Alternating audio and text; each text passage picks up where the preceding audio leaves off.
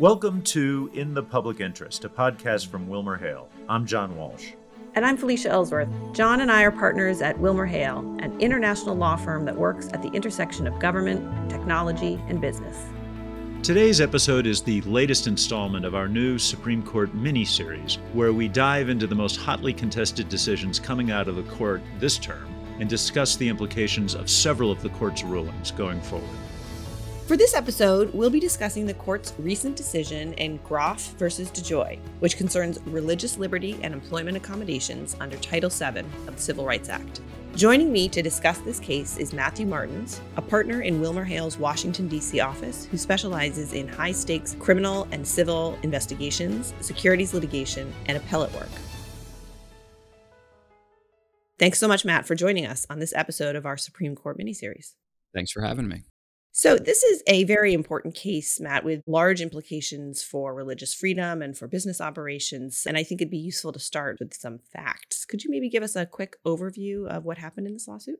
Sure. In this case, Mr. Groff was a rural carrier associate with the U.S. Postal Service from 2012 through 2019 who requested a religious accommodation because, as an evangelical Christian, he recognized Sunday as his Sabbath when he didn't want to work. And this created some tension both with his coworkers and his supervisors because he was unwilling to work on Sundays. For a while, they were able to accommodate that by moving him to a different location. But ultimately, because of Amazon's partnership with the US Postal Service for Sunday delivery, it became impossible for him to avoid the need to work on Sunday without some type of accommodation. He was subjected to progressive discipline because he refused to do so and ultimately resigned, he contended, because he was about to be fired. And so the question when he brought a lawsuit was whether or not he was protected in his religious right to not work on Sunday or whether he could be terminated because of that. What were the legal issues or the statutes and laws implicated by the facts of this case? The statute was Title VII, which is what he brought his lawsuit under, the Title VII of the Civil Rights Act of 1964, which protects him from discrimination on the basis of religion in the terms and conditions of employment.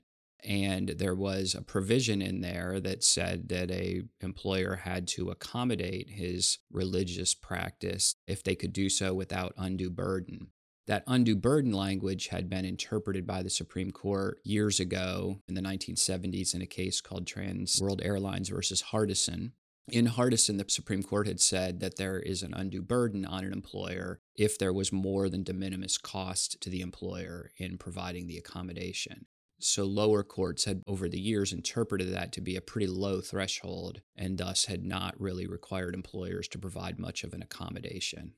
What were the parties' different positions in the case? What were the arguments presented to the court? This is one of those rare cases where the parties agreed that the de minimis language in Hardison was not a proper interpretation of the undue hardship test that Title VII contains. And so the question was should it be overruled? Does it need to be overruled? Can it be reinterpreted? And what is the proper meaning of undue hardship?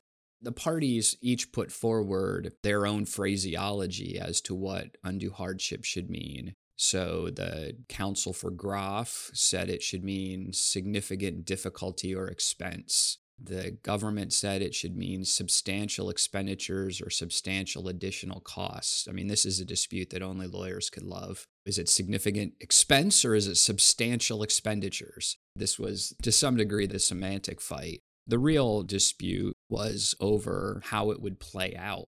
There were lots of hypotheticals that the justices were discussing with the lawyers about how, whatever language they adopted, if it's not de minimis, what does undue hardship mean in practical life? And which expenses count? Do burdens on coworkers count, or is it burdens on the business as a business count?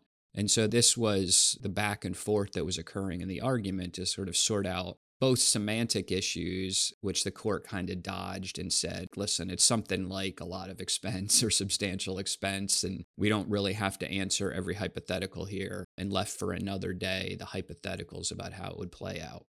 So, before we get to the court's decision, can you talk a little bit about Wilmer Hale's role in this case? A team of counsel and associates at Wilmer Hale and I filed an amicus brief in support of Mr. Groff on behalf of the American Hindu Coalition. Our firm has a long history of doing religious liberty work of various types, and this was a natural fit for us to get involved. And what we wanted to emphasize in the brief on behalf of the American Hindu Coalition is the unique burdens that minority religions face in the United States. The idea of a desire to take a Sabbath is probably not foreign to a lot of folks, even if they themselves don't observe it. They may have heard of that.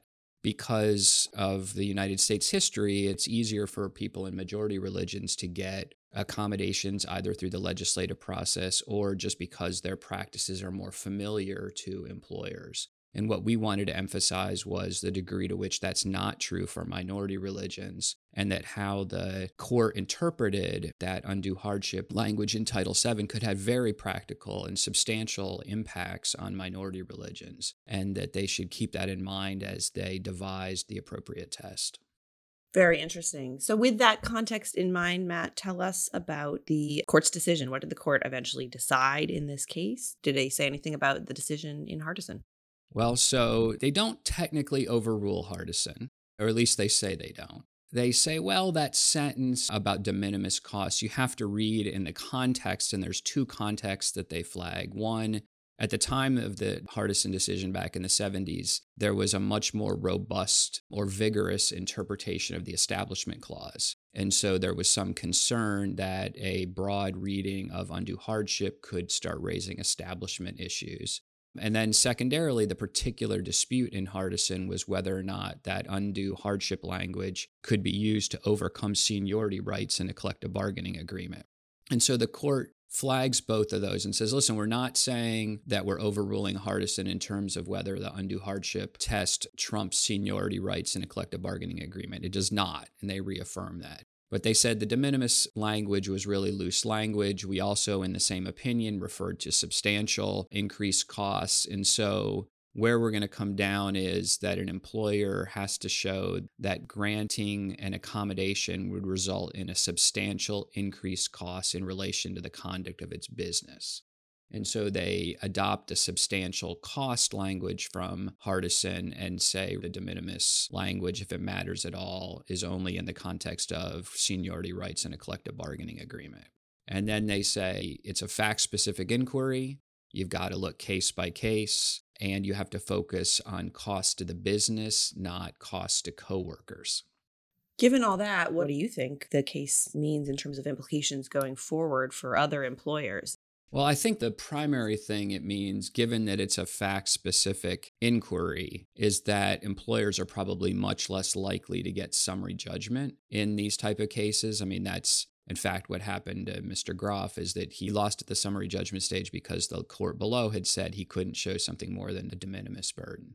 So I think it'll be much easier for employees to get over that threshold and more likely that the case would go to a jury trial and probably thus more likely that employers and employees would have to negotiate either in the context of litigation or before litigation over what would be a proper accommodation because the fact specific inquiry makes it more likely that employees would win, but the fact specific inquiry also means it's not clear who wins. It's very, by definition, very fact intensive. And so I think you'll see more accommodation in the future because both sides face risk, but employees face more likelihood that they could prevail.